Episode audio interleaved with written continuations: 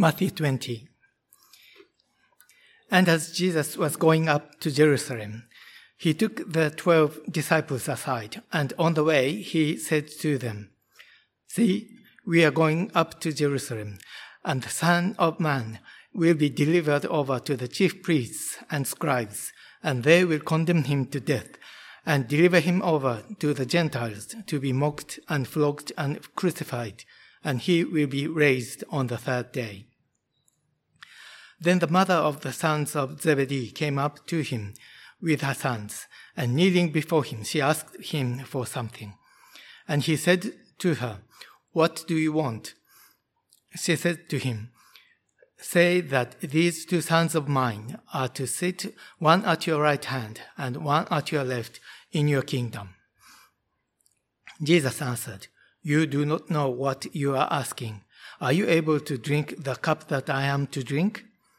They said to him, "We are able." He said to them, "You will drink my cup, but to sit at my right hand and at my left is not mine to grant, but it is for those for whom it has been prepared by my Father." And when the 10 heard it, they were indignant at the two brothers. But Jesus called them to him and said, "You know that the rulers of the Gentiles lord it over them, and their great ones exercise authority over them. It shall not be so among you. But whoever would be great among you must be your servant, and whoever would be first among you must be your slave, even as the Son of Man came not to be served, but to serve, and to give his life as a ransom for many." Who does Jesus think he is? He calls himself the Son of Man in the bookends around that scripture that we've just had read, verse 18 and verse 28, the Son of Man. And actually, all through the Gospels, that's his favourite way of referring to himself, the Son of Man. So I guess that's one answer to the question, who does Jesus think he is, albeit a little bit academic, I suppose, the Son of Man. As we lean in and try to think about that a bit today, we might first refresh on this from last week, where he also called himself that in chapter 19 and verse 28, which is on the same page there if you're on these church Bibles. Chapter 19 and verse 28, Jesus said to them, "Truly I say to you, in the new world, when the Son of Man will sit on his glorious throne, you who have followed me will also sit on 12 thrones, judging the 12 tribes of Israel." When Jesus calls himself the Son of Man, he has a very glorious picture in mind of what that means. He will be the one seated on the throne of the new world, the kingdom of heaven, as we saw last week. He, this Son of Man, will be King of heaven, seated on his glorious throne, ruling over it all. And yet, look at what he now says about himself as the Son of Man. In chapter 20 and verse 18, "See, we are going up to Jerusalem, and the Son of Man will be delivered over to the chief priests and scribes, and they will condemn him to death, and deliver him over to the Gentiles to be mocked and flogged and crucified, and he will be raised on the third day." Not so much glory for this King of heaven now.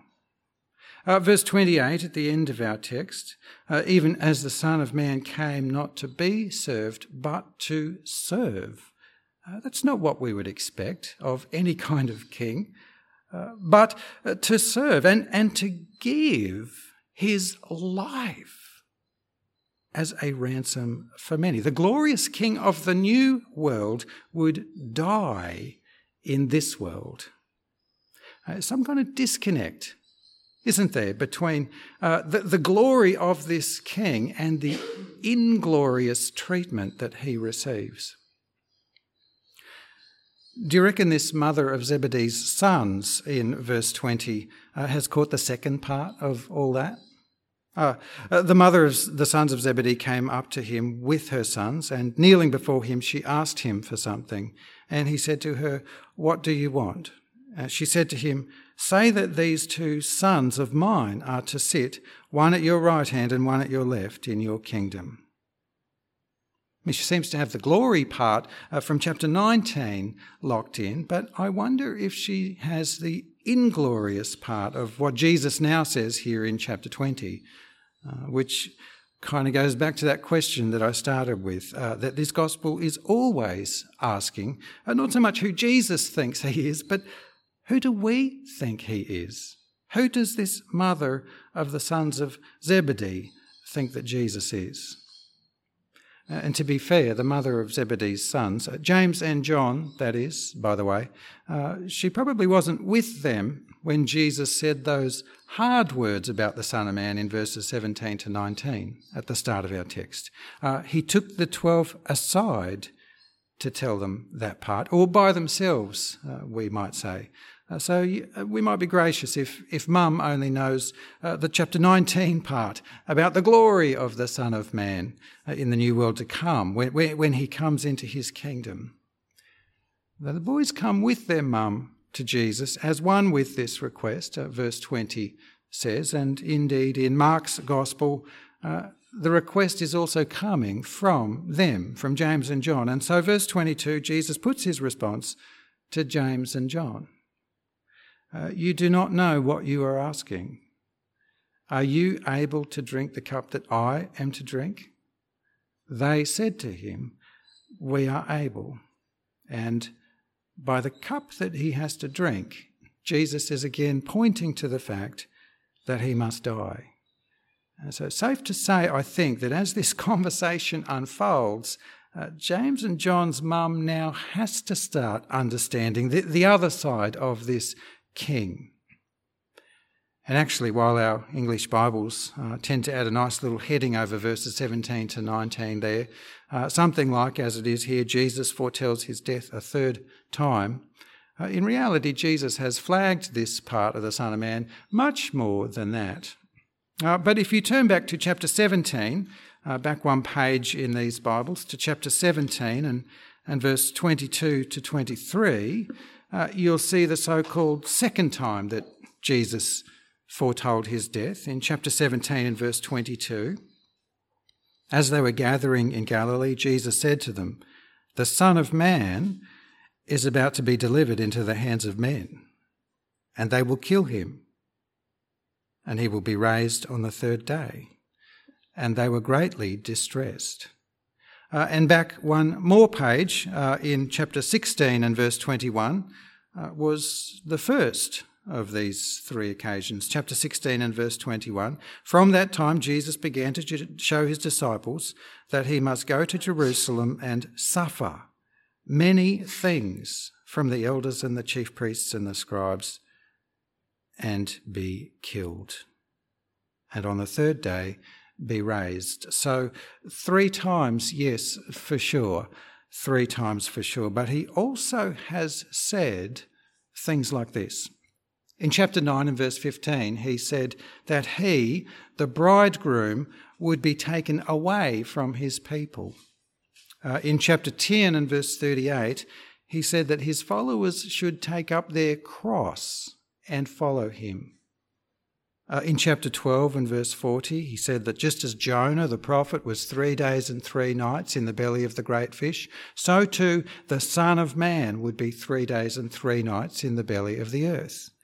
Chapter 16 and verse 4, he repeated that line. He said, "An evil and adulterous generation seeks for a sign, but no sign will be given to it except the sign of Jonah." Chapter 16 again and verse 24, he repeated the teaching that those who would come after him must deny themselves and take up their cross and follow him.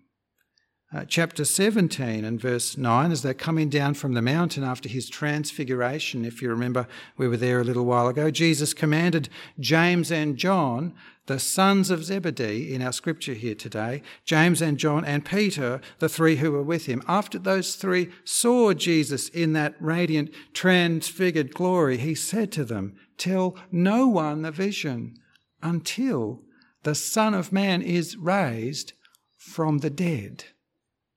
After which, in verse 12 of that chapter 17, he said that just as John the Baptist had suffered and died at the hands of godless men, so too would the Son of Man suffer at their hands.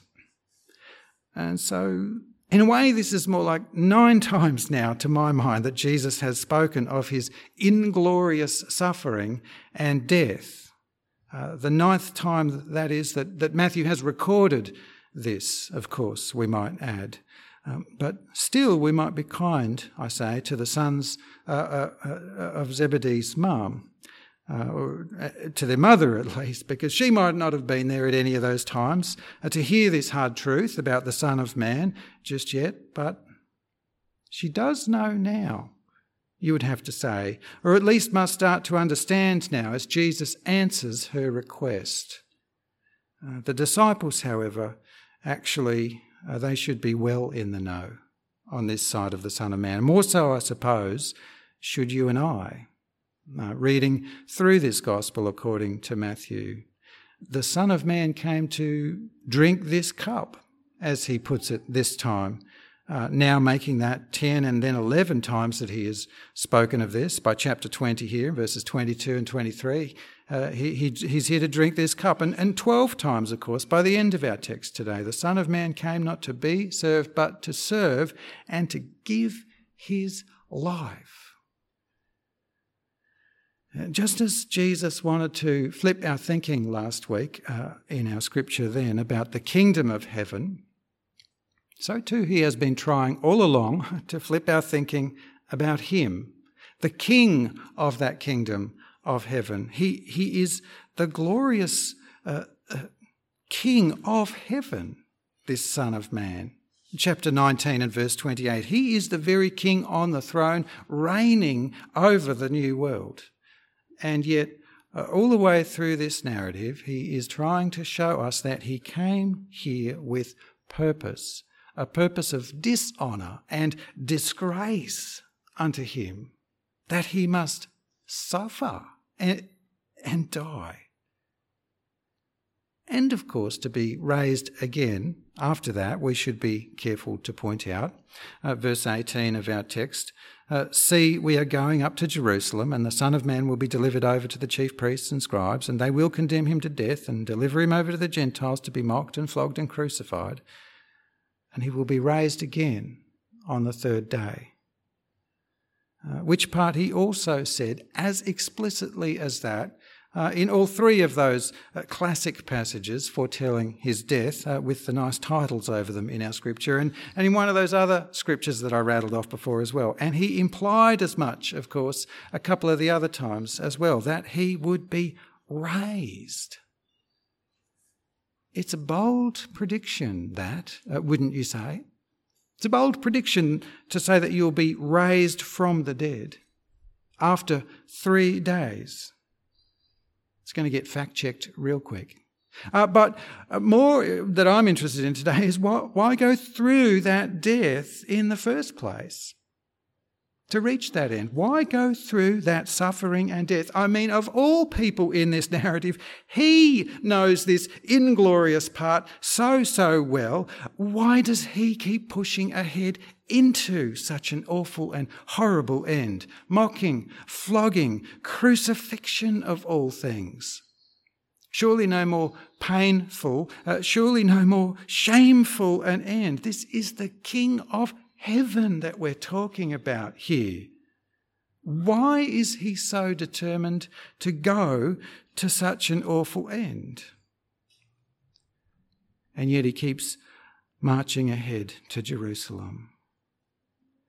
And indeed, therefore, why then even come to earth? Why take on flesh as he did, if this is where it would head?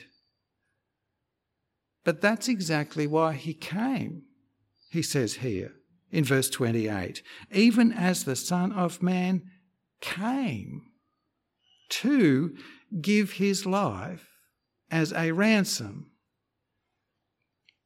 When Jesus speaks of ransom here in verse 28, he's talking about paying the debt of our sin. Our sin is completely offensive to our God. It is a crime against the God who created us and gave us all things. And that offence, that crime, leaves us in a great and unpayable state of debt, the Bible explains. A great debt we stand in towards God, and a great debt that we cannot in any way pay. Because the plain plumb truth is that we deserve God's judgment for our sin, and so serious is our sin that its penalty should be death, eternal death. It is God who gives life, but we have sinned against that God. And if our debt of sin against God should cost us our very soul, our very life, then what could we possibly offer in place of our life to somehow avert or escape or turn away that judgment we deserve? Jesus asked the same question, and put that thing to us, at least, in a rhetorical question back in chapter 16. He said, "What shall a man give in return for his soul?" Psalm 49 takes this and puts it right out of our hands. No one else can even help us if all of us here have the same debt. And we do. Psalm 49 verse 7, "Truly no man can ransom another or give to God the price of his life, for the ransom of their life is costly and can never suffice, that he should live on forever and never see the pit." How then can our debt of sin be paid? How can our judgment be lifted? How can we be set free from this awful thing? Jesus tells us right here, the Son of Man came to give his life as a ransom for our sin. We have nothing that we could even offer, brothers and sisters, but Jesus does. Jesus has everything to offer. His life is perfectly without sin. He is the very King of heaven, after all, as he said, chapter 19 and verse 28. And so his life is worthy, yes indeed. His life is more than worthy to pay for our sin, and he came to do that. Chapter 20 and verse 28, he came to do that, to give his life as the ransom for our sin. This is the gospel of Jesus right here. You and I can do nothing to free ourselves from God's judgment, because in and of ourselves we have nothing to offer. We have been hopelessly crushed by our sin. We are hopelessly lost, sunk in this debt with nothing to offer. We are but the sinners in this equation, not the ones who can somehow pay for the debt we're in. We need God to pay for our debt, and that's what he did in Jesus. The King of heaven laid down his life for our sin, so that the judgment that we do deserve of death should fall instead on him. He has ransomed us, as he says here. He has paid out the debt that our sin has incurred against God. That's Jesus' gospel. And if we have eyes to see who Jesus is and ears to hear what Jesus has said on all this, then I think there's at least three great lessons in us, in this scripture for us to think about here and to focus on as we try to get our heads around how Jesus is trying to flip our thinking about him in this scripture. Three lessons would be enough for today, I think. One of those lessons might bring conviction our way. Another might bring comfort our way. And the other might bring a challenge to us today. The conviction might come if we have not repented of our sin. Some people see Jesus as, different as to what he himself says of himself in places like this right here. They think Jesus is just, way cool is Jesus. Jesus simply loves everyone. That's what Jesus is about. Jesus loves everyone, and he loves everyone just as they are. He's not all that concerned about their sin. But Jesus, in places like this here and all through this gospel, Jesus has told us that he came to die, and that was because of our sin. That so serious is our sin that we cannot enter the kingdom of heaven to be with him unless we repent of our sin, turn from our sin, that is, and come to him, and in coming to him receive of this great ransom that he gave to pay for our sin, so that in Jesus we can be properly forgiven, righteously forgiven of God of our sin, and therefore set free. Jesus gave his life. So serious was our sin. So if you have not come to repentance yet over your sin, then hear what Jesus is saying in this gospel. And even right here in these verses we've read through today, he came to lay down his life to ransom you from the curse and the debt of your sin. Repent. Repent, just as he has been saying since way back in chapter 4 as we've worked through this gospel. Repent, for the kingdom of heaven is at hand. The comfort might come out of this scripture today if you have done that, if you have repented and trusted in Jesus, but somehow still feel as if you're just not sure. You're just not sure as to the heaven side of this promise that Jesus came to give. Whether that will really be yours in the final wash-up, in the final analysis of all these things. Will the kingdom of heaven really be yours? Sometimes we feel like that as Christians. Fill up with doubt. Sometimes as Christians we feel like we're too low to really genuinely be of interest to Jesus, or that our sin would bring too much disgrace upon him, that we're just too unworthy of such a clean and beautiful, neat and orderly gospel as this is. That's pride. That's pride, to think that we're somehow different on this sin thing than what God has said on this. It's actually more sin to think of our own sinfulness in such a way. We are unworthy, brothers and sisters. We are unworthy, and every single one of us. That is the point in all this. If we were worthy, then why would Jesus come and die? We are unworthy, but our ransom from sin is to Jesus' glory. Our ransom is to Jesus' glory. And to help us see that and take hold of that, I want to take what Jesus has just said here about himself, Matthew chapter 20, and lean into another scripture, if I may. And actually, as a bit of a teaser, I suppose, for the next journey that we hope to take in church, if the Lord is willing, next term. Spoiler alert, but let's turn to Revelation, if you have your Bible there. We're going to read from Revelation chapter 5, or you can just lock your eyes onto Matthew 20:28, and I'll read from Revelation, and catch the connection about these things here, these ransom and glory ideas. Revelation chapter 5 and verse 9. And they sang a new song.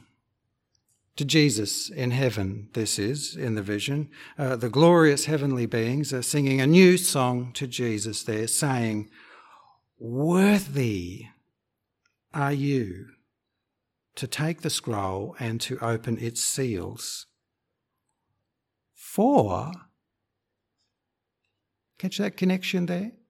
"Worthy are you, for you were slain, and by your blood you ransomed people for God from every tribe and language and people and nation. And you have made them a kingdom and priests to our God, and they shall reign on the earth. He is worthy because he suffered such indignity for us. And yet, of course, He did that for us because he is such a worthy king.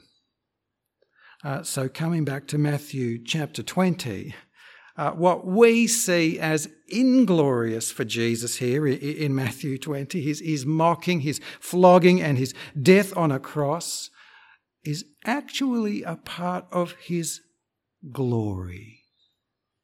What he did for you and I, to ransom us out of our debt of sin like that, to bring us before God, it is something that will bring glory to Jesus forever. We ought to be comforted by that truth, don't you think? Realize how perfectly we fall in to his whole design of ransom, and how precious we therefore are to him. Had we not had the sin that we do have, what need would we have had of a Redeemer? But Jesus came for this reason, to redeem. He came to ransom sinners like me and you, and to his eternal glory, we should be very quick to add. I'm not saying here that we should be pleased about our sin or comfortable with it or continue to embrace it in any way, shape or form. No, of course not. We must feel that conviction that we just spoke of. The gospel of Jesus calls us to repent and to come to him. But having repented and come to Jesus, we should also then see how our ransom from sin is a most certain and a most glorious thing. It pleased God to lift us out of our debt like so and bring us to him. That is just why he came, my friends. He says so right here. So we ought not feel, I suppose, sinful or shameful beyond what Jesus has done at the cross. That would diminish him. No, we ought to feel chosen by this gospel, valued by this gospel and loved, so infinitely loved if we understand who Jesus is. So hear then his gospel again and be comforted by this truth. What does he say? Repent, for the kingdom of heaven is at hand. The challenge in all of this might come if we have factored all that stuff in and yet somehow then drifted along and forgotten the very basis of all this. Or if we're just kind of a bit hardened in some way. We feel so special, I suppose, by this gospel that we might get a bit puffed up in our minds. Listen to Jesus in his teaching here in verse 25. But Jesus called them to him and said, "You know that the rulers of the Gentiles lord it over them, and their great ones exercise authority over them. It shall not be so among you. But whoever would be great among you must be your servant. And whoever would be first among you must be your slave, even as the Son of Man came, not to be served, but to serve, and to give his life as a ransom for many." Sometimes as Christians, we fall into thinking that we're somehow one up on those around us, or at least one up on someone else in the church. But have we forgotten who we are and how we came into Jesus' kingdom? If Jesus, the King of the kingdom, had to come to save us like this, to lay down his life, to ransom us unto heaven, how do we slip into thinking we're somehow more important than anyone else Jesus has ransomed? But yes, of course, we must concede rivalry is a problem, an ugly problem in Jesus' church. Position and status and jostling and self-seeking and promotion and all these kinds of things. Power and abuse finds its way into Christian households all the time. How can these things be? These are not the way of Jesus our King. These are not the way we were brought to him. And nor are they just, I don't know, personality quirk kind of things that we can just kind of write off, or little kind of glitches in the way we go about our day. It is sin to lord it over Jesus's people in any kind of way. I mean, he's pretty clear about that here, isn't he? It shall not be so among you. His call upon us is that we would follow his way from now on, taking up our cross and denying ourselves, and with the very posture of Jesus with one another, serving our sisters and brothers.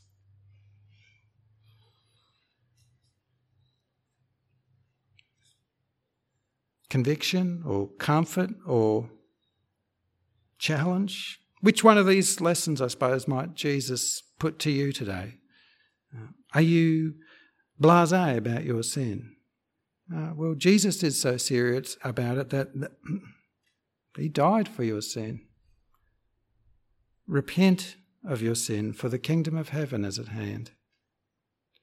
Are you penitent and broken by your sin before Jesus, but still somehow, somewhere in your heart or mind feeling unsaved or unsure about all these things? Well, the point that Jesus came for this reason actually means that only broken sinners like you can be saved. If you have repented and trusted in Jesus, then now repent of those doubts too. Rejoice in his good name, because the kingdom of heaven is at hand for you. Are you perhaps getting a bit stiff or a bit hardened or a bit self-interested in your Christian walk? Are you thinking that you're somehow above other sinners whom Jesus has saved? Let Jesus humble you with these words in his teaching here, and sit you below your brothers and sisters to serve them, just as Jesus surrendered for you. Repent and let him reshape you like him, for the kingdom of heaven is at hand.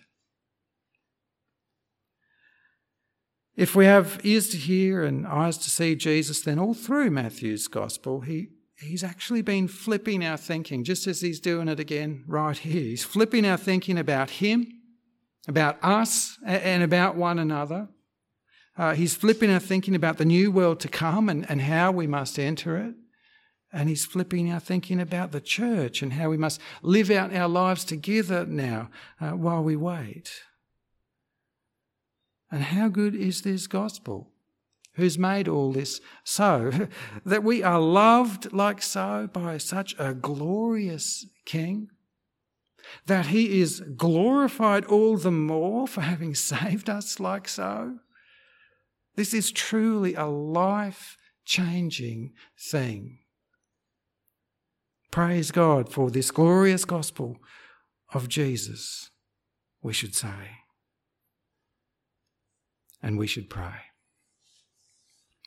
Heavenly Father, thank you as always for your word and the privilege of opening your word together today. Thank you for this word we've read and come into this territory of what is seemingly inglorious, and yet in some mystery this is glorious for your Son Jesus, that he came to us to set aside his rightful status and to lower himself and serve us and die for us, to pay for our debt of sin.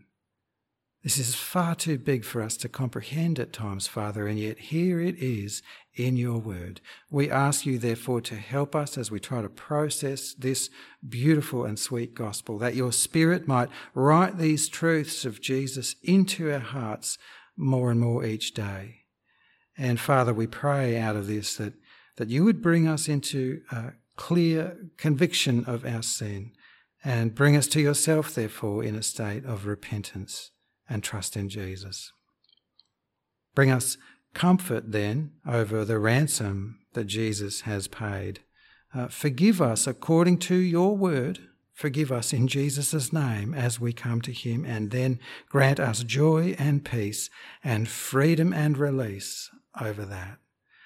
And challenge us always, of course, to walk humbly with you here on out, and to walk humbly with one another in light of these glorious truths. Father, we thank you for this series too, where we've been able to work through, with a bit of interruption, about 8 chapters or so of your gospel according to Matthew, where Jesus has been teaching us what the kingdom of heaven is like, and so too what he is like. And give us ears to hear what he says, and eyes to see who he is, and to understand these truths in increasing measure all the days of our lives and forever, we pray. In Jesus' glorious name, amen.